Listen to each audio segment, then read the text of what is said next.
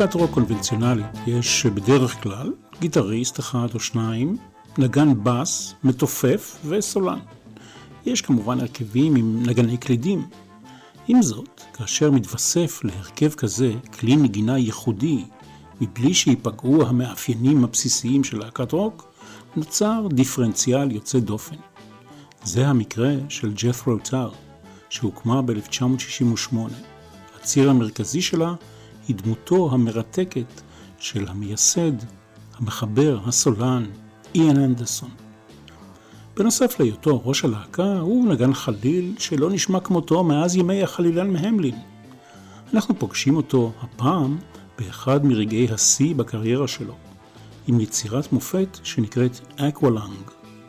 השנה היא 1971, החודש הוא אפריל. עבדכם הנאמן, בעת הזאת, הוא בן 20 כמעט. וכשוחר ביטלס ולד זפלין ודומיהם, הוא, כלומר אני, נחשף למשהו שנשמע קצת אחרת. אגב, גם בשלישיית קצת אחרת שלנו, שכללה את שלמה עידוב, שלמה גרוניך ושם טוב לוי, היה נגן חליל, הוא שם טוב לוי.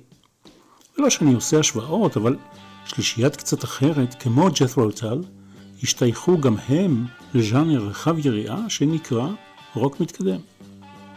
לא רציתי להיות סתם עוד נגן גיטרה מדרגה שלישית שנשמע כמו חבורת נגני גיטרה מדרגה שלישית.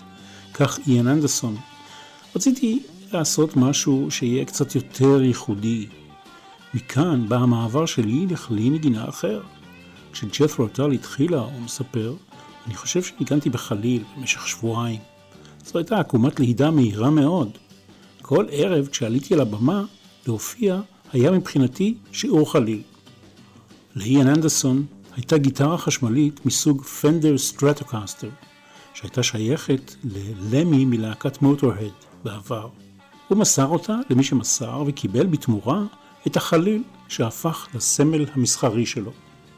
ההיכרות הראשונה שלי עם ג'ת'רו צר הייתה ב-1969 עם האלבום השני, Stand Up. במסגרת התקציב שעמד לרשותי של תקליט אחד בחודש, רכשתי את האלבום מתוצרת הארץ, עם עטיפת תקליט הישראלית שהייתה חיקוי עלוב לעטיפה הנפתחת והדמויות המתרוממות באלבום מתוצרת חוץ. אבל אנחנו חותרים שנתיים קדימה ויוצאים למסענו עם האלבום הרביעי, אקוולנג, מ-1971, בלי ספק אחד מרגעי השיא של ג'ת'רו טל. אני מנחם גרנית, ואני מאחל כתמיד לכולנו הפלגה נעימה.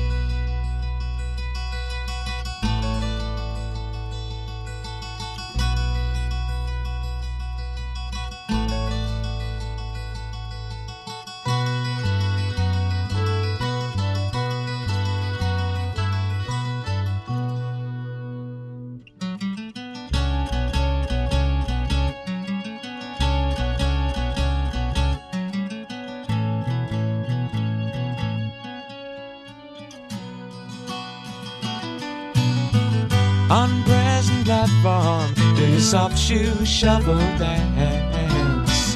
Brush away the cigarette ash that's falling down your pants. And then you sadly wonder, does the nurse treat your old man the way she should? She made you tea, asked for your autograph. What a laugh.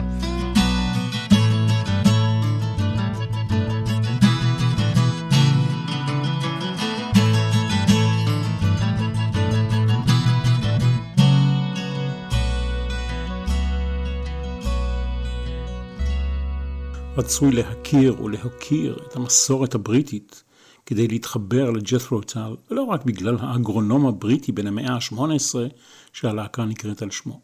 הנה, לפתיחה, קנינו כרטיס רכבת Cheap Day Return. זה כרטיס הלוך ושוב במחיר מופחת שהנוסעים הבריטים משלמים על כרטיס חד-יומי, בדרך כלל בשעות שאינן שעות השיא. איאן אנדרסון עם כרטיס רכבת שכזה, עומד על הרציף, מנקה את מכנסיו מאפר הסיגריות, ותוהה האם האחות שמטפלת באבא שלו עושה את עבודתה נאמנה. השיר הזה נכתב על ידו אחרי שביקר את אביו החולה. מהו אקוולנג? זהו מכשיר נשימה לצוללנים, גלילים המכילים אוויר דחוס, המורכבים על גבו של הצולל לעומק למעמקי הים, ומזינים אוויר דרך מסכה או פייה מיוחדת. בשיר שתכף נשמע, אקוולנג הוא נווד מלוכלך, עם רמז להיותו פדופיל. הוא מכונה כך בגלל הקולות שמשמיעה נשימתו הכבדה. הוא מעורר תחושות של חוסר תקווה ותיעוב. אף אדם בעולם לא יעזור לו לעולם. אקוולנג הוא בודד וחולה. מתכופף כדי לאסוף בדל סיגריה מהרצפה. הוא חי בשפל המדרגה, במקום הכי נמוך במעמד החברתי. הדמות שלו הפוכה ב-180 מעלות מזו של איאן אנדרסון, שמתאר את עצמו בשיר הזה כמכר ואפילו חבר. הוא קורא לו Aqualung my friend.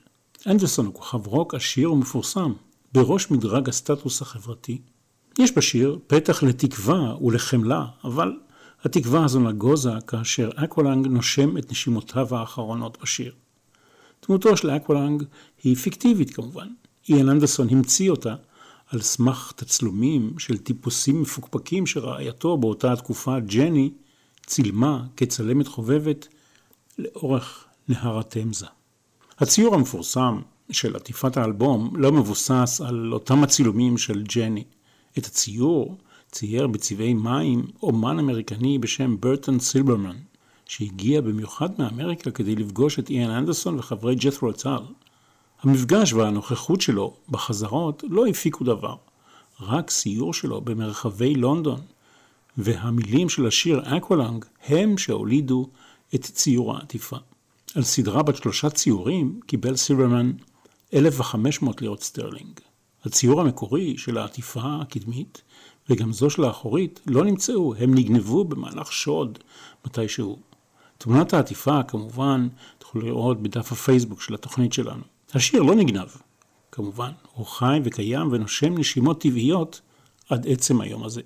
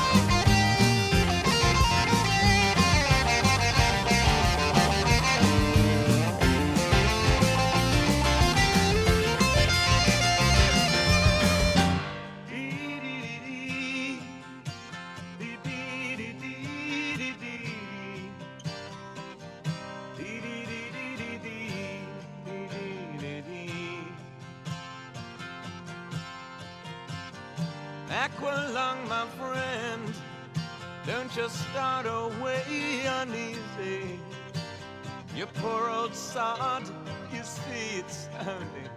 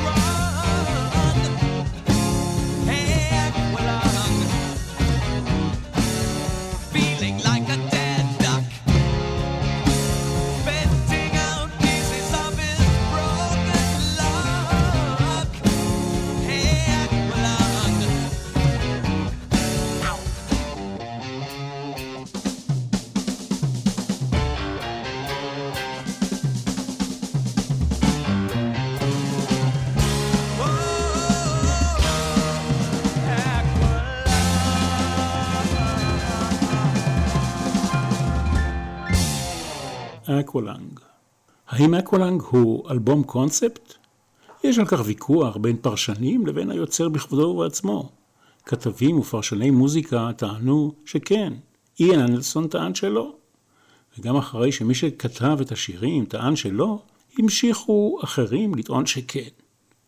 הימים הם ימי אלבומי הקונספט, ימי הרוק המתקדם, ימים שבהם רבות מיצירות הרוק התהדרו בקונספציה כזו או אחרת. בואו נתחיל מזה שבתקליט המקורי לכל צד הייתה כותרת. הצד הראשון נקרא אקוולנג, והצד השני My God.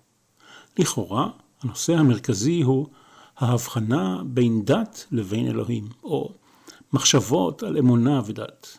דיונים אקדמיים על אופיים של אלבומי קונספט ציינו לא אחת את אקוולנג כאלבום שכזה. הצד השני של האלבום, שכותרתו ה-My God, מכיל שלושה קטעים שמתייחסים לדת באופן אינטרוספקטיבי, ולפעמים חסר יראת כבוד. עם זאת, ולמרות השמות שניתנו לשני הצדדים של האלבום הזה, והנושא הקשור להם, איאן אנדרסון טען בעקביות שאקוולנג אינו אלבום קונספט. הוא רק אלבום של שירים מגוונים עם תזמור ועוצמה. יש בו כמה וכמה קטעים מרכזיים, אבל זה לא הופך את האלבום הזה לאלבום קונספט. התסכול של איאן אנדרסון מהפרשנויות המוטעות לדעתו, הובילו אותו למהלך שבא אחרי האלבום הזה. דהיינו, אתם רוצים אלבום קונספט? הנה, קחו. והוא חיבר והקליט עם להקתו אלבום שנקרא Thick as a Brick. כן, פרודיה על אלבומי קונספט. יצירה מוזיקלית שלמה בלי הפסקות. העטיפה המקורית, שעוצבה בצורת עיתון, טענה שהאלבום הוא עיבוד מוזיקלי לפואמה אפית של ילד בן שמונה, גאון בדיוני בשם ג'רלד בוסטוק. היצירה כולה נכתבה כמובן על ידי איאן אנדרסון. אבל בחזרה לאלבום שלנו, מי שבכל זאת מחפש קונספט, יכול למצוא רמזים לכך בשיר הבא.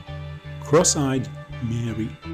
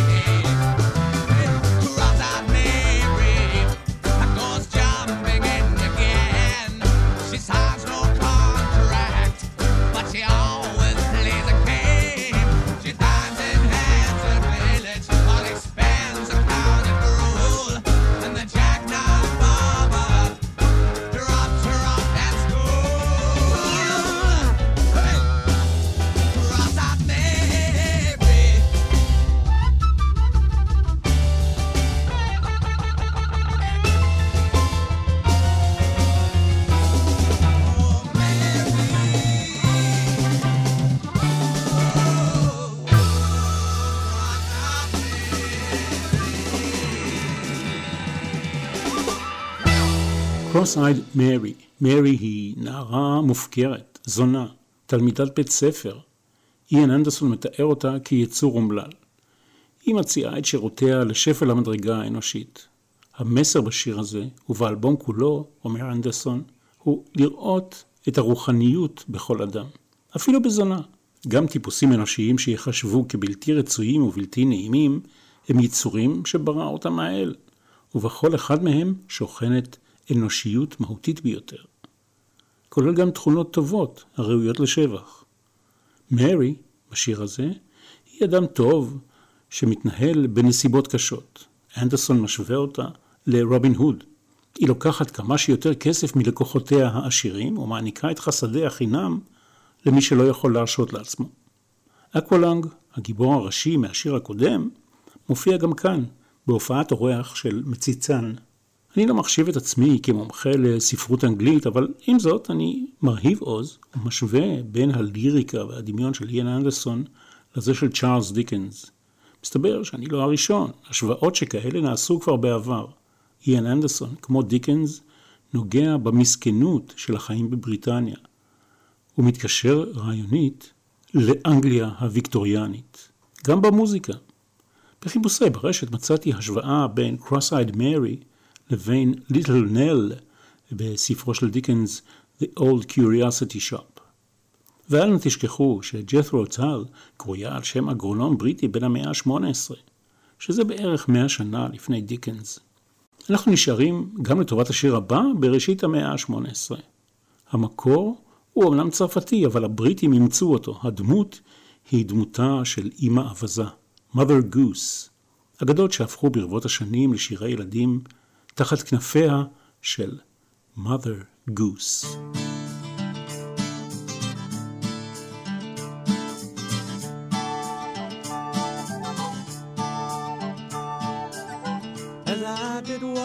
Hampstead Fair, I came upon Mother Goose. So I turned her loose as she was screaming.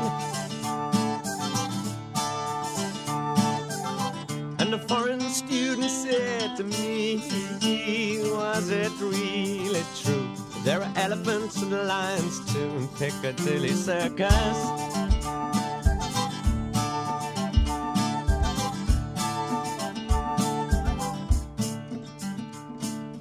Walk down by the bathing pond to try and catch some sun. At least a hundred schoolgirls sobbing into handkerchiefs as one. I don't believe they knew I was a schoolboy.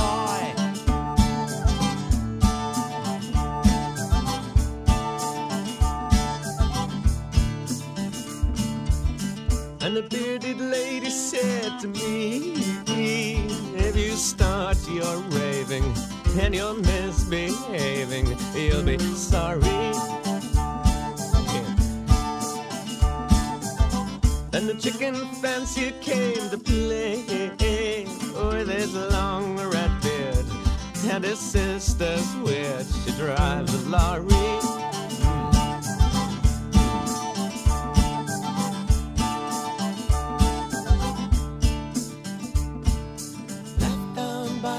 Green, Popped in their house.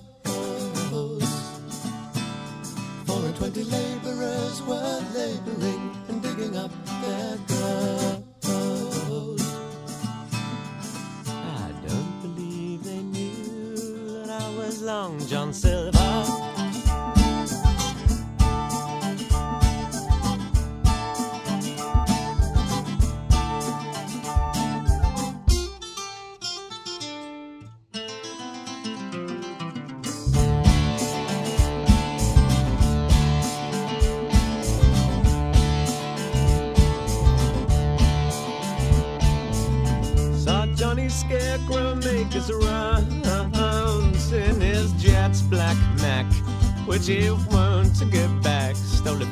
no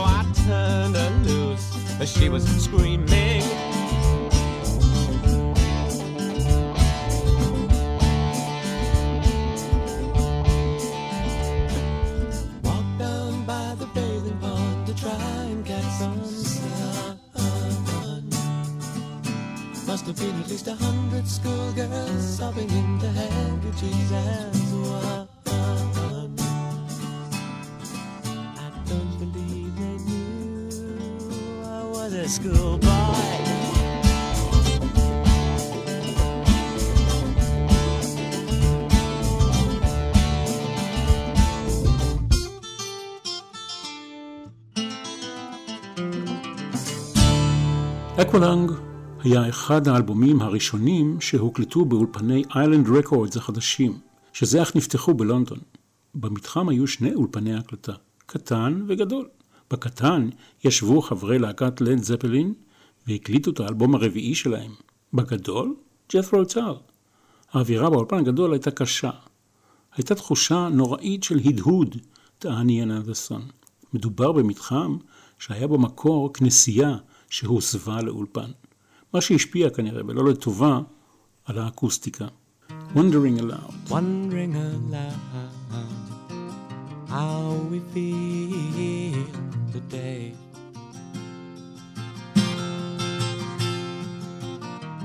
Last night sipped the sunset, my hand in her hair.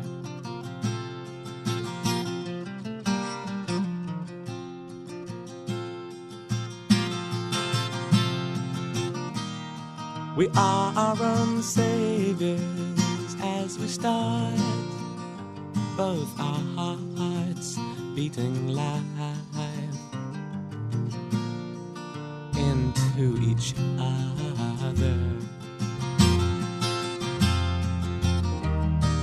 Wondering aloud, will the years treat us well?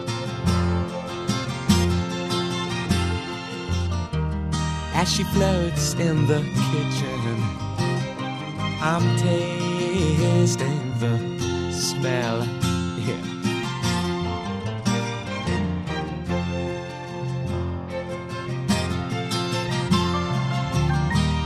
Of toast as the butter runs, then she comes spilling crumbs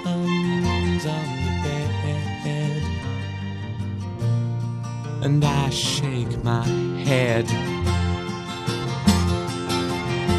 And it's only the giving that makes you what you are. האלבום אקוולנג הוא האלבום המצליח ביותר של ג'ת'רו טאל. שבעה מיליון אנשים ברחבי העולם מחזיקים בידיהם עותק רשמי, ו-60 מיליון אנשים, ואני ביניהם, רכשו מתישהו אלבום כלשהו של ג'ת'רו טאל. אוסף התקליטים שלי כלל בשעתו כמה וכמה מאלבומי העשור השביעי של המאה שעברה שלהם. היו תכניות לחגוג 53 שנים לאלבום הראשון, וגם סיור הופעות שתוכנן ל-2020, אבל זה בוטל בגלל הקורונה. אנחנו אומרים ג'ת'רו טל ומתכוונים בעצם לאיאן אנדרסון, כי הוא הרוח החיה. והוא המחבר והמלחין והחלילן, והוא גם מנגן בגיטרה אקוסטית ובכל מיני כלים אחרים. הסימן המסחרי של נגינה בחליל תוך עמידה על רגל אחת נולדה כאשר עיתונאי שסיקר הופעה שלהם תיאר אותו בטעות כמי שמנגן על חליל כשהוא עומד על רגל אחת. במציאות זו הייתה מפוחית, אבל איאן אנדרסון הפך את הטעות הזו למציאות.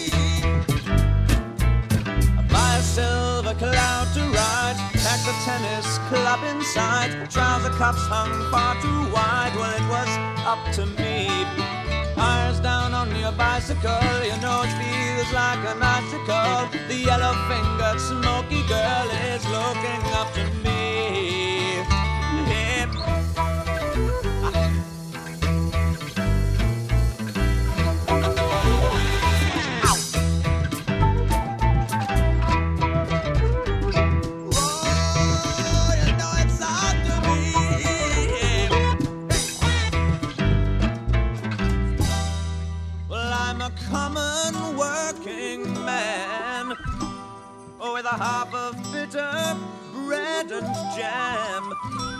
And if it pleases me, I'll put one on your man. when the copper fades away.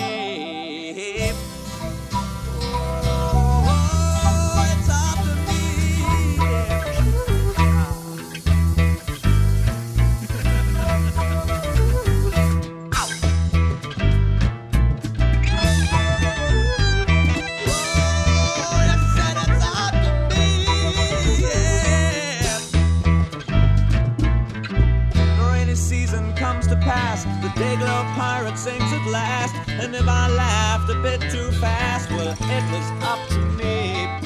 Take you to the cinema and leave you in a wimpy bar. You tell me that we've gone too far, come running up to me. Hey.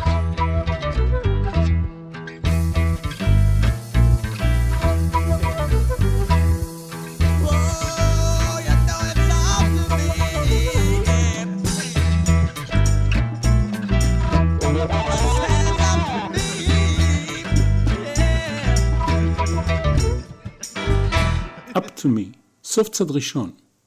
הצד השני של האלבום נקרא כזכור My God. כל השירים בצד הזה עוסקים איכשהו במושג האל, מנקודת מבטו של איין אנדסון. בפרק הראשון, My God, הוא לא נגד אלוהים, או נגד הרעיון האל, אלא נגד אלים, Gods, ברבים. נגד הצביעות של הכנסייה ושל הממסד. זו ביקורת על האל שהם בוחרים לעבוד. איין אנדרסון מסביר, ילדים לא צריכים ללכת בעקבות אותו האלוהים שההורים שלהם נוהים אחריו. אלוהים הוא הרעיון המופשט שהאדם בוחר להאמין בו. לא צריך לעבוד את אלוהים, צריך להכיר בו. ילדים נולדים יהודים, קתולים או פרוטסטנטים, רק במקרה. זה לא בסדר שאנחנו שוטפים את מוחם של ילדים בבית הספר עם מערכת רעיונות דתיים. מה שצריך להיות זה תחשוב ותקבל החלטה משלך. מנקודת מבט רחבה יותר, איאן אנדרסון לא ניסה לעורר או לכפות שינוי אצל אנשים אחרים. כל מה שאני עושה, הוא אמר, זה לשקף את מה שאני רואה ולתת את הפירוש שלי למה שקורה סביבי. תפקידו של המוזיקאי, האומן, הצייר, הסופר, להציג לפני אנשים אפשרויות. אני פשוט משקף את המחשבות והמעשים סביבי. בין אם מדובר ברגעים קטנים ולא עקרוניים, או בנושאים רציניים כמו באקוולנג או My God.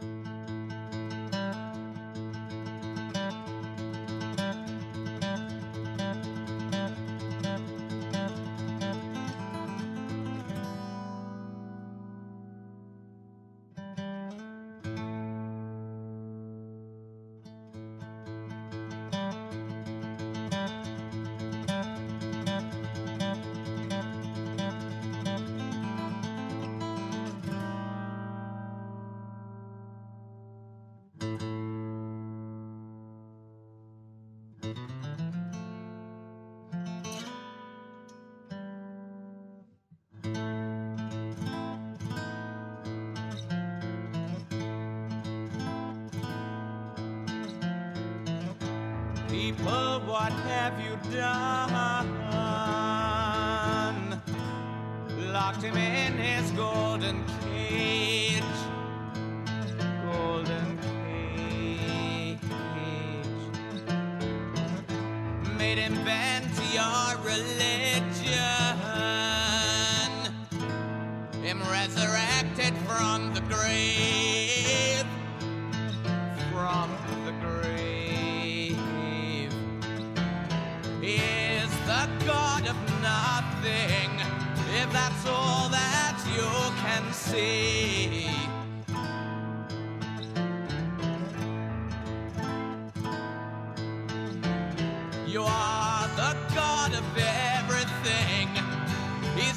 side.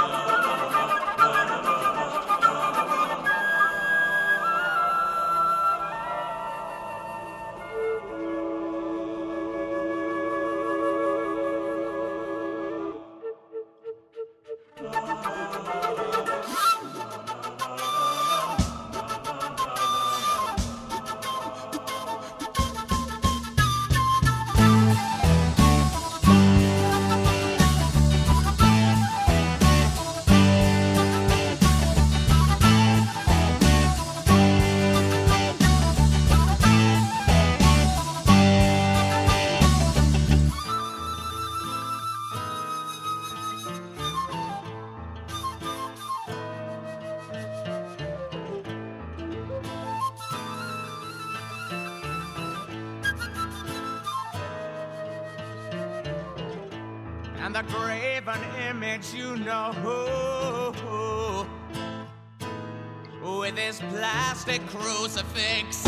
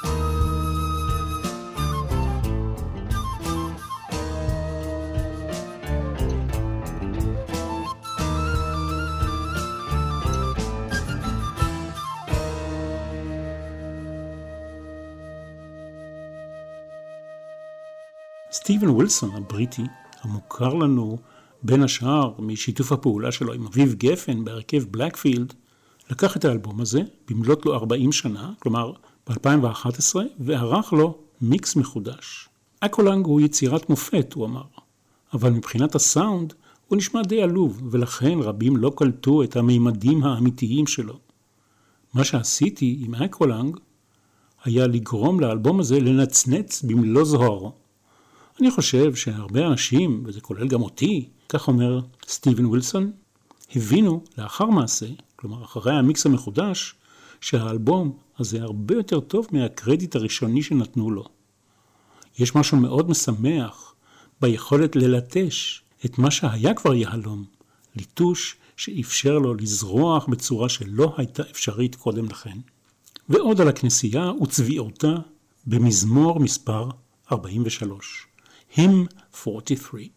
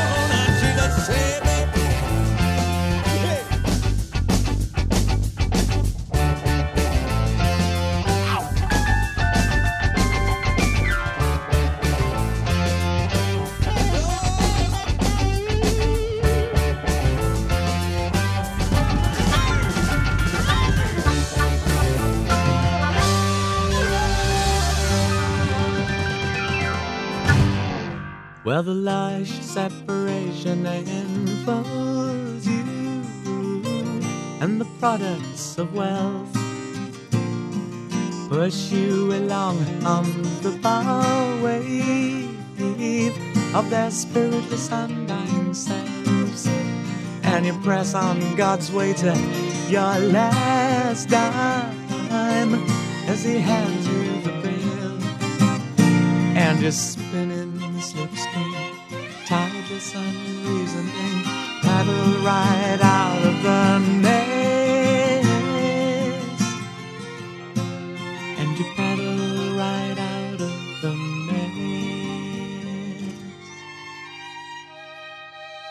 1943 ו-Slipstream. כשהוא יוצא להופעה, יאן אנדרסון לוקח איתו בכל פעם שני חלילים, שניים שונים בכל פעם, מתוך אוסף החלילים שלו. אגב, יש לו יותר גיטרות אקוסטיות מאשר חלילים.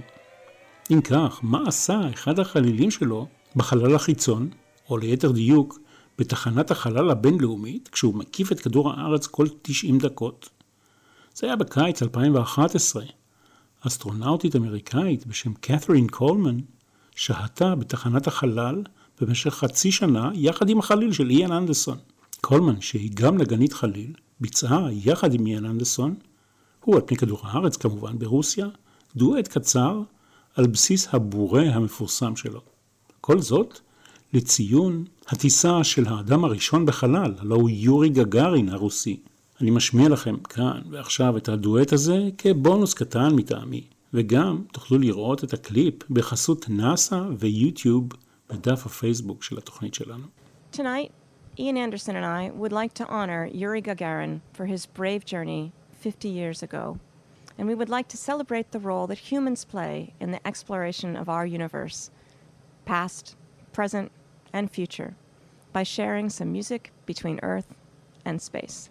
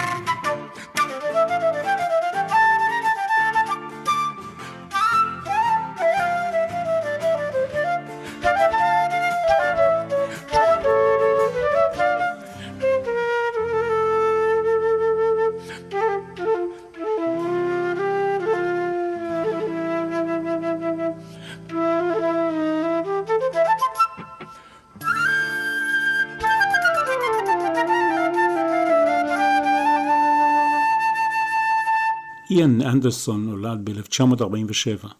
את הדברים הבאים לגבי Locomotive Breath הוא אמר ב-1971, לפני 50 שנה.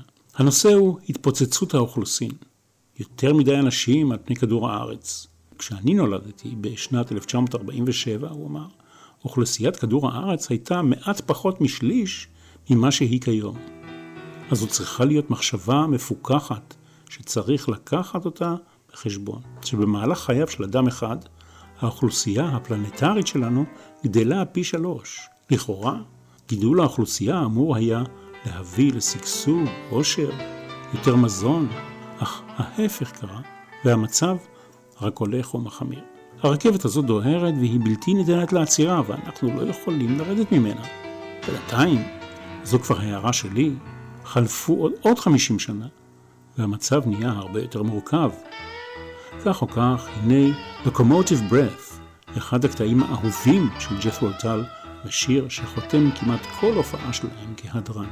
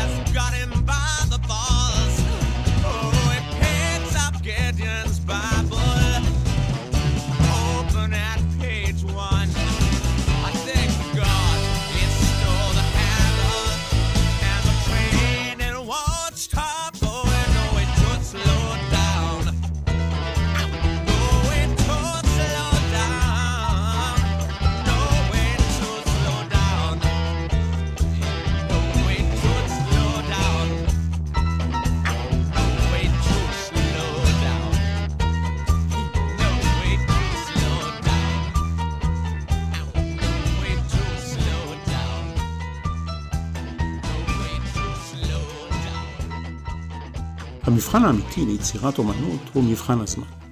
האם היצירה עומדת במבחן הזמן או לא? 40 שנה אחרי, כתב אחד ממבקרי המוזיקה הנחשבים, אבן פינה משמעותית בתולדות הרוק המתקדם, ואלבום שעומד כאן ועכשיו בזכות עצמו כאלבום רוק מצוין. נקודה. זה היה 40 שנה אחרי.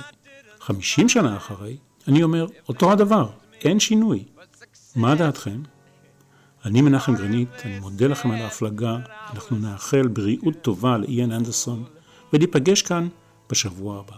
כל טוב.